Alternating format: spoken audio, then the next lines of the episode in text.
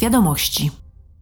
W Komisji Spraw Gospodarczych i Monetarnych odbyła się wczoraj debata na temat fiskalnej części jesiennego pakietu semestru europejskiego.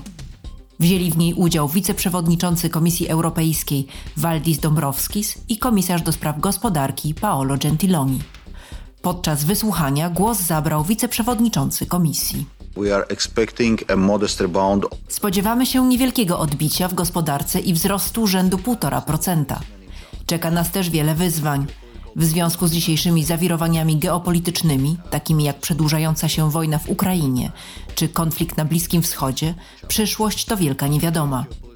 Także Unię Europejską czeka wiele długofalowych wyzwań strukturalnych, przykład niewielki wzrost produktywności, starzenie się społeczeństwa czy przejście na zieloną gospodarkę.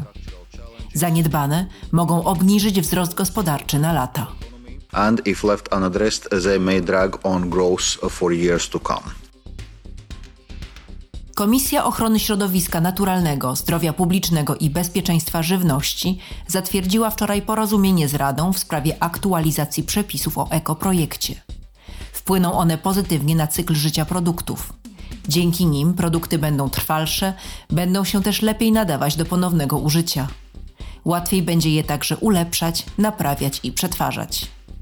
Ich produkcja zaoszczędzi też zużycie surowców, energii i wody.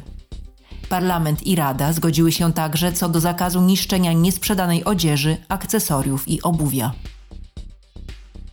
Posłowie z Komisji Ochrony Środowiska zagłosowali też nad zmianami w dyrektywie dotyczącej emisji przemysłowych oraz rozporządzeniem w sprawie utworzenia Europejskiego Portalu Emisji Przemysłowych.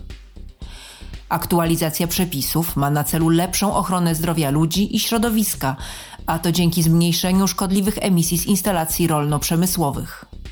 Nowe przepisy zakładają też utworzenie zintegrowanego portalu emisji przemysłowych, co zwiększy przejrzystość i ułatwi udział w debacie publicznej.